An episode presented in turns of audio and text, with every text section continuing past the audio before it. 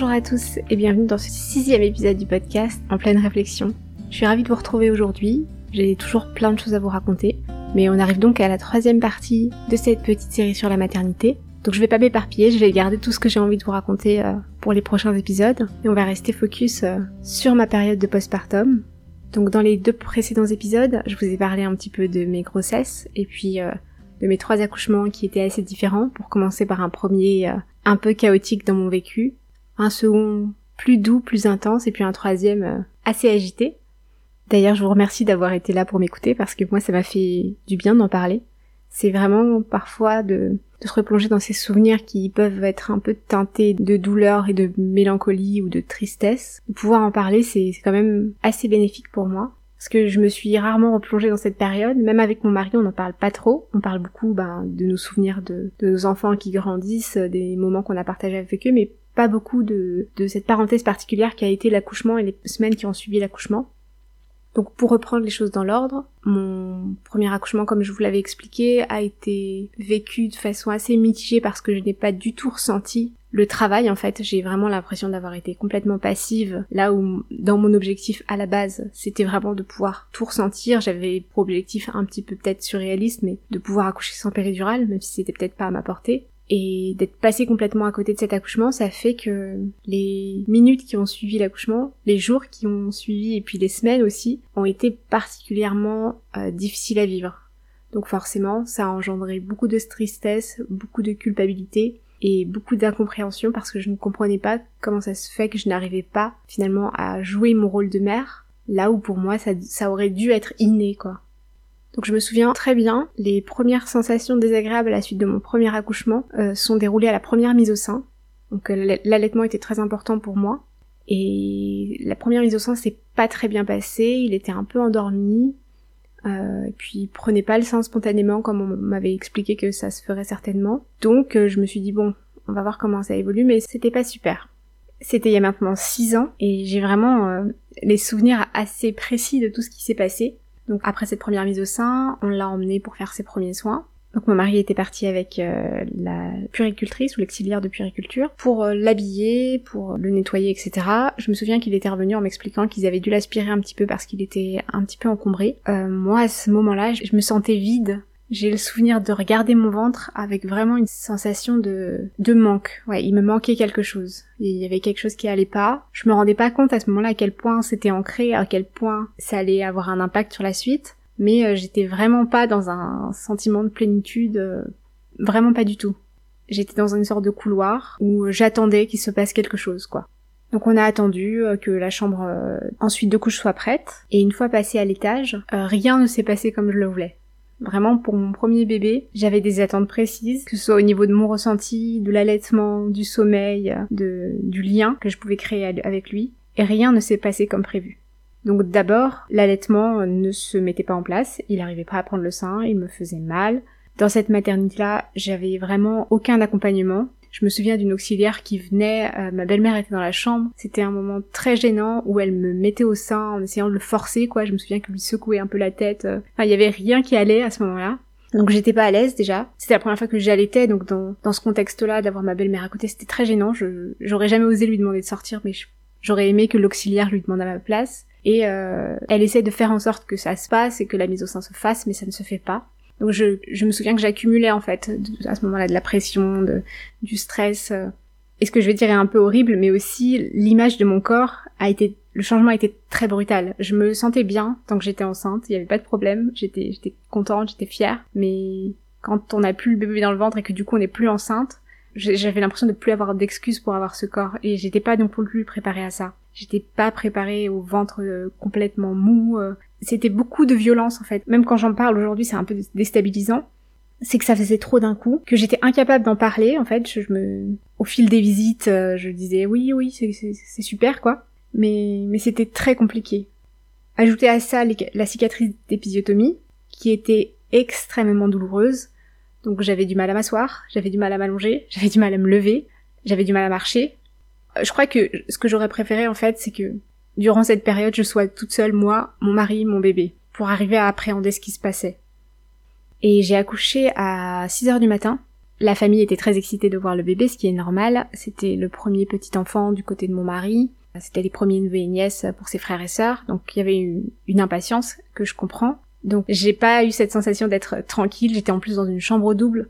Donc au départ j'étais toute seule, mais après ils ont installé une maman à côté et j'avais besoin de solitude quoi. Je, sentais que ça allait pas, donc je pouvais pas continuer dans ce schéma de euh, je fais comme si tout allait bien et puis oh regardez c'est magnifique, c'est merveilleux, je suis fatiguée mais tout s'est bien passé.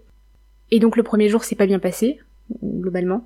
Euh, je faisais comme si ça allait, mais j'étais un peu déstabilisée. J'essayais d'observer mon bébé. Waouh, ça y est, il est là. Ça fait tellement de temps que j'attends. Mais je sentais hein, qu'il manquait cette petite essentielle euh, qui aurait dû arriver spontanément mais qui n'est pas arrivée. Donc à ce moment-là, je me dis que si je suis en chambre seule, peut-être que je me sentirais mieux, plus à l'aise, plus sereine. Donc on a fait le changement de chambre. Pas très longtemps après, je sais pas si c'était dans la même journée que le changement de chambre ou si c'était le lendemain, mais euh, l'auxiliaire m'a fait remarquer que le teint de mon fils était jaune, donc elle m'a dit de le mettre à la lumière, ce que j'ai fait. Et donc elle a fait plusieurs fois ses mesures et elle m'a dit bon bah ça va pas, on va certainement mettre euh, un lit, euh, je me souviens plus comment ça s'appelle, ces petites boîtes avec les rayons UV qui sont diffusés pour soigner le l'ictère du nourrisson. Donc je me dis bon, il va, il va être là-dedans et puis de toute façon il sera avec moi, ça ira. Et finalement l'auxiliaire revient me voir en me disant, je sais pas s'il lui avait fait la prise de sang mais je ne crois pas, mais que euh, la mesure euh, de la bilirubine était trop élevée donc on allait devoir le mettre en néonate. Alors déjà, choc, hein.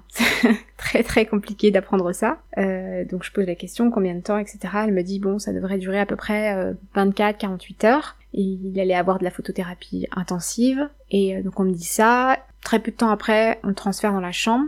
Je ne sais plus comment ça s'est passé. Je crois que c'est moi et mon mari qui l'avons emmené dans son petit couffin, qui l'avons transféré en néonate nous-mêmes. Je suis plus sûre à 100%, ça j'ai du mal à me rappeler en fait. Je me souviens du moment où elle m'a annoncé qu'il irait en néonate et le moment où on l'a installé dans la machine, mais je me souviens pas vraiment l'entre-deux. Je me souviens quand même avoir été pas mal déstabilisée, euh, beaucoup déstabilisée même, et avoir manqué surtout d'explications. Comme je vous avais dit, c'était compliqué pour l'allaitement. Euh, je ne savais pas comment ça allait s'organiser au niveau du rythme de l'allaitement. Ce qu'on m'a laissé comprendre, c'est que, sachant qu'il allait faire ses rayons UV, il aurait besoin d'être bien hydraté, donc ils allaient certainement devoir lui donner euh, des biberons de complément. Encore un choc un petit peu difficile à digérer, mais euh, je j'en démords pas, j'insiste. Euh, j'ai mal, euh, mal au sein. Hein. J'ai des petites crevasses qui commencent à se former parce qu'il prend très mal le sein. Et du coup, on me donne des petits bouts en silicone qui arrangent pas réellement les choses, qui me frustrent d'ailleurs encore plus. Donc, dans la petite salle de photothérapie, il y a mon fils et d'autres enfants, donc d'autres mamans. Donc encore ce manque d'intimité dont j'avais pourtant cruellement besoin. C'est-à-dire que pour donner le sein, il fallait que je le fasse dans cette pièce où j'étais toujours pas à l'aise. Pour pleurer quand je voyais mon bébé qui était pas bien, bah j'avais pas d'autre choix euh, que d'attendre d'être dans la chambre parce que j'étais, il y avait du monde autour de moi, quoi, je pouvais pas me le permettre. Je lui ai donné le biberon, euh, ce que j'avais pas envie de faire finalement. J'avais beaucoup de mal à prendre du recul sur la situation. J'ai toujours la cicatrice d'épisiotomie qui me fait terriblement mal. Et euh, il faut savoir qu'en fait, cet établissement est fait en, on va dire, en deux parties. Vous avez la partie hôpital avec les différents services hospitaliers, la pédiatrie néonate est au dernier étage, et la maternité est donc au niveau du rez-de-chaussée dans une allée euh, complètement opposée. Et ces trajets-là, du coup, je les faisais soit en fauteuil avec mon mari, soit quand mon mari était absent à pied. Et à pied, autant vous dire que c'était un enfer. Je me souviens marcher euh, donc en longeant les murs, en m'accrochant aux rambardes. Enfin, c'était vraiment très très très difficile, autant physiquement que psychologiquement. Donc je suis restée hospitalisée cinq jours en tout, et pendant ces cinq jours, j'ai accumulé que de la frustration. Premier point de frustration, l'accouchement où je ne ressens rien. Deuxième, l'allaitement qui se met pas en place et qui pour moi euh, semblait si naturel que je comprenais pas pourquoi moi je n'y arrivais pas. La séparation, parce que qu'il ait un ictère, euh, je savais que c'était fréquent donc ça m'inquiétait pas vraiment, je m'inquiétais pas pour son état de santé mais le fait d'être séparée de lui alors que j'avais déjà du mal à créer du lien, pour moi c'était terrible. Et le manque d'accompagnement. Je me souviens d'un soir où j'ai eu la montée de lait et où euh, la sage-femme m'a apporté le tire-lait en me disant tenez, tirez votre lait, mais sans plus d'explications. Donc je me suis retrouvée seule dans ma chambre avec mon bébé euh, loin de moi, donc avec un gros sentiment de solitude, sachant que le papa pouvait pas rester. Et euh, à tirer mon lait, sachant qu'on ne m'avait pas expliqué comment faire et que je ne savais pas, j'avais l'impression que c'était une machine venue du futur et ça m'a beaucoup perturbée. Donc j'ai tiré mon lait, je pleurais en le faisant, et j'ai mis de côté en me disant bon bah au moins ce sera ça de fait, comme ça il va pouvoir s'alimenter. Et derrière, je me suis endormie, euh, et j'ai dû m'endormir au moins jusqu'à 6 heures du matin, ou même un peu plus tard. où là à nouveau j'ai retiré mon lait parce qu'à nouveau j'avais les seins douloureux. Je ne savais pas, maintenant avec le recul je le sais, que quand on tire son lait pour stimuler, pour installer la lactation dans la durée, il faut vraiment que ce soit très fréquent. Ça je savais pas. Donc le matin, je retourne voir mon bébé, toujours très compliqué, j'attends qu'une chose, c'est qu'on puisse me dire c'est bon, on, termine les séances. Ce côté de le voir avec ses petites lunettes euh, sous une lumière bleue et plein de petits patchs collés partout, euh, mine de rien, ça fait quelque chose aussi. Et au bout d'un peu plus de 48 heures de photothérapie, il a fini par retourner dans notre chambre. Le médecin nous a expliqué que c'était lié à une incompatibilité de groupe sanguin parce que je suis A négatif, que mon mari est B positif, donc que ça pouvait créer euh, cet ictère. Donc j'avais une sorte d'explication qui me rassurait un peu. Euh, et, j'étais quand même assez soulagée de le retrouver, de pouvoir le prendre contre moi, de pouvoir euh, mettre en place quelque chose. Je me souviens que la veille, avant qu'il sorte, j'ai eu mon bah, le baby blues quoi, des, des quatre jours après la naissance, il me semble. Et j'ai fondu en larmes en me disant c'est pas possible, je je sais pas qu'est-ce que j'ai, je ne sais pas comment je vais m'en sortir. Heureusement mon mari était là à ce moment-là, donc il m'a aidé à me rassurer en me disant que c'était certainement les hormones qui retombaient, donc euh, qu'il fallait pas que je m'inquiète. À cette période-là, ce qui était très difficile aussi, c'était de gérer les visites. Parce que quand on vient vous voir alors comment va bébé, etc., et que vous avez pas votre bébé, et que, entre guillemets, vous savez pas comment il va, vous faites mine d'aller bien, mais vous avez qu'une envie, c'est de fondre en larmes devant eux, et euh, vous savez qu'ils comprendraient pas parce que vous venez d'accoucher, et que y a rien de grave, et que tout s'est bien passé. Donc vous, vous essayez de ne pas perdre la face, quoi. Juste avant ma sortie, je ne sais pas si c'était le protocole ou si c'était l'équipe qui avait senti que ça n'allait pas bien, euh, j'ai une psychologue qui est venue dans la chambre en se présentant, expliquant qu'elle était euh, psychologue de la maternité, et que si j'avais besoin, si je ressentais le besoin de parler, maintenant ou après la naissance, il fallait pas que j'hésite à l'appeler. J'étais pas très réceptive à ce moment-là parce que j'avais qu'une envie, c'était rentrer chez moi, faire en sorte de créer du lien avec mon bébé, tout mettre en œuvre pour que l'allaitement se passe bien. Je lui ai dit oui oui, et puis euh, on a fini par rentrer à la maison. Alors ça par contre, ouais, ça je me souviens très bien de ce moment d'avoir bébé dans le siège auto, papa qui le porte, moi qui marche difficilement mais avec vraiment une grande hâte de rentrer chez moi parce que ça faisait cinq jours que j'étais hospitalisée et avec un soulagement en me disant c'est fini les visites, c'est fini euh, la néonate, c'est fini de me sentir seule, euh, maintenant je serai à la maison avec mon mari et mon bébé, tout ira bien. Alors autant vous dire que le retour à la maison ne s'est pas déroulé comme prévu, bien sûr, et que j'ai connu pas mal de difficultés. Et à nouveau, en fait, ce premier accouchement, je sais que ça m'a beaucoup déstabilisé quand même, que j'en ai beaucoup pleuré. Et euh, je sais qu'aussi ça a eu un impact après euh, sur l'accouchement suivant. Donc l'accouchement qui s'était très bien passé, comme je vous l'avais expliqué, avec euh, un accouchement au bloc, mais d'un bébé en siège, voix basse, avec une équipe très très aux petits soins. Donc vraiment, l'accouchement en soi, c'était top. La mise au sein, pareil, ça s'est super bien passé. Il, il, a tout de suite pris le sein, il a bien tété, et l'allaitement s'est mis, ouais, s'est mis en place très vite. Donc déjà, ça c'était une, première victoire. Il y a quelque chose qui m'avait beaucoup déstabilisé à ce moment-là, c'est que deux jours après sa naissance, il a fait un pic de fièvre. Donc il a eu droit à la prise de sang pour savoir d'où venait cette petite infection. Et comme il avait de la fièvre, la sage-femme m'a dit par contre on va devoir le complémenter pour être sûr qu'il soit suffisamment hydraté parce qu'il y a un risque. Et donc là, à ce moment-là, c'était vraiment euh, un drame. J'ai fondu en larmes en lui disant non, c'est hors de question. Euh, pour mon premier bébé, on lui a donné des biberons à la néonate, et puis c'est comme ça que j'ai jamais réussi à allaiter. Et donc je me suis écroulée. Et ce que j'avais beaucoup aimé à ce moment-là, c'est que déjà elle a vu ma détresse, donc elle a été à l'écoute, et elle a mis des stratégies en place pour que la supplémentation avec le biberon ne vienne pas euh, dégrader la qualité de l'allaitement, on va dire. Donc elle m'avait passé euh, ce qui, des petites seringues, des petites pipettes pour donner le, le biberon en même temps qu'il prenait le sein. Enfin, c'était un petit mécanisme un peu, c'était comme du bricolage, quoi.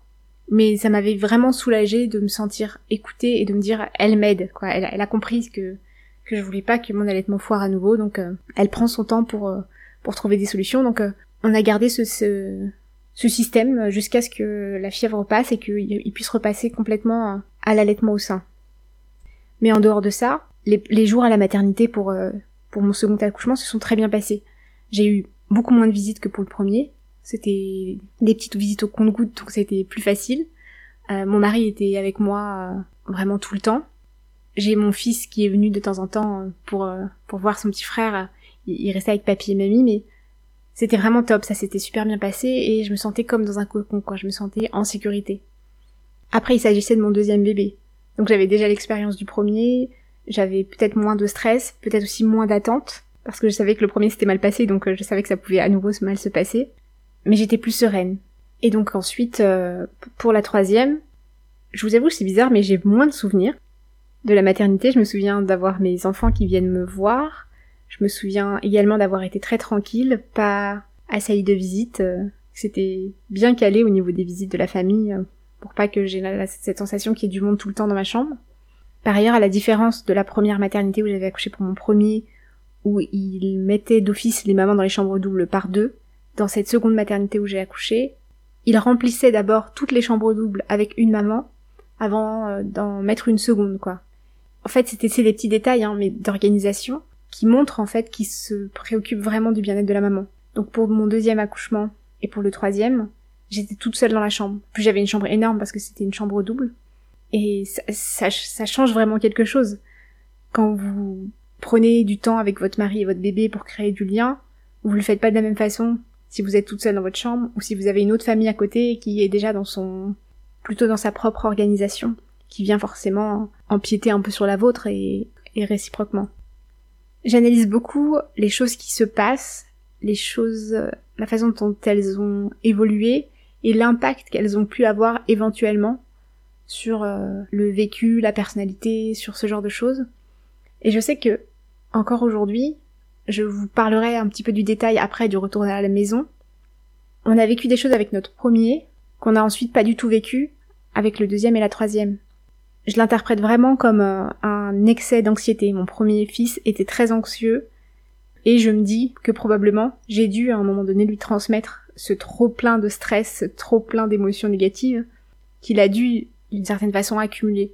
Donc aujourd'hui, je me sens comme un petit peu responsable du fait qu'il soit très anxieux, très dans l'anticipation, très stressé. Et je me sens comme dans l'obligation de le rassurer, quoi. De, le de lui dire que tout ce que je lui ai transmis comme bagage émotionnel euh, négatif, que ce soit pendant la grossesse ou à la suite de l'accouchement, peut-être que ça a rien à voir, hein. peut-être que c'est juste sa personnalité d'enfant qui s'est forgée euh, avec ce qu'il est, tout simplement. Mais je ne m'empêcher de penser que euh, tout ce stress, toute cette difficulté à créer du lien, toute cette accumulation de frustration a fini par impacter sur lui, quoi. Alors que euh, quand on observe euh, le cadet et la benjamine, c'est vraiment, pour l'instant en tout cas, des bébés très cool, quoi. Tant qu'ils ont leur, leur jouet, leur repas, tout va bien, quoi. Et ça, c'est notamment vu au niveau du sommeil. pareil, j'en parlerai après parce que ça vaut vraiment le coup d'en faire tout un épisode parce que ça a été encore euh, les montagnes russes à ce niveau-là. Mais je me rends compte en fait que la maternité c'est un vrai périple. C'est fait de haut, de bas, euh, d'accidents, de rencontres, de surprises bonnes comme mauvaises. C'est une aventure en soi. Il faut prendre le temps, je pense, de prendre du recul, de prendre de la hauteur sur ce qu'on a vécu pour observer, essayer de comprendre tout ce qui s'est passé. En tout cas, moi, j'arrive pas à faire autrement que de me replonger dans ce que j'ai vécu pour trouver les clés, pouvoir agir sur euh, sur finalement les conséquences que ça a eu sur moi ou sur euh, mes enfants aujourd'hui. À vrai dire, vous en parlez et replonger dans tous ces souvenirs, ça remue quand même les choses. Hein. C'est pas anodin pour moi, même si aujourd'hui c'était il y a, il y a six ans et que les choses ont évolué positivement et que la vie en soi va bien et que, comme je le répète à nouveau, je sais ce que d'autres ont traversé de beaucoup plus grave, de beaucoup plus dramatique. Mais je sens, on va dire, que toutes les blessures ne sont pas guéries, quoi je sens qu'il y a encore des petites failles euh, qu'il va falloir que j'arrive à, avec le temps certainement, à appréhender plus sereinement. Et j'en parle parfois un petit peu à mon entourage euh, sur le ton de l'humour, on va dire, de ce côté-là, oh là là, mais quelle galère quoi.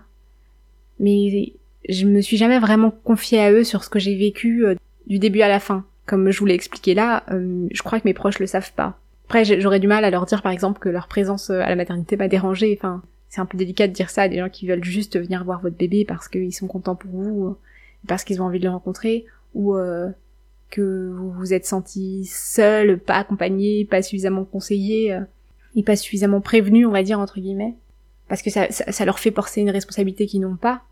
Et je pense de toute façon que même si la situation avait été différente, si le vécu avait été le même, je suis assez persuadée que si on ne rencontre pas quelqu'un qui vit, je pense, la même chose que vous ou quelque chose de comparable et qui peut entendre ce que vous avez vécu parce que lui-même l'a vécu, de toute façon, vous allez vous sentir seul. Parce que pour moi, le compagnon premier de la souffrance, c'est la solitude.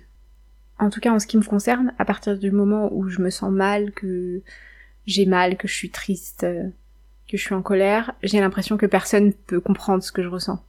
Alors que finalement, je pense que beaucoup de mamans sont passées par là. J'ai pas eu l'occasion d'échanger réellement avec une maman en direct qui m'a dit ah ouais tu sais pour moi c'était vraiment la galère, j'ai eu beaucoup de mal à créer du lien. J'ai jamais entendu ce discours-là, mais je pense que ça doit être un discours qui est assez tabou. Si moi-même j'arrive pas à en parler aux autres, il y a beaucoup de chances qu'il y ait beaucoup de mamans qui culpabilisent euh, suffisamment pour pas avoir envie d'en parler et qui justement n'ont pas envie de perdre la face.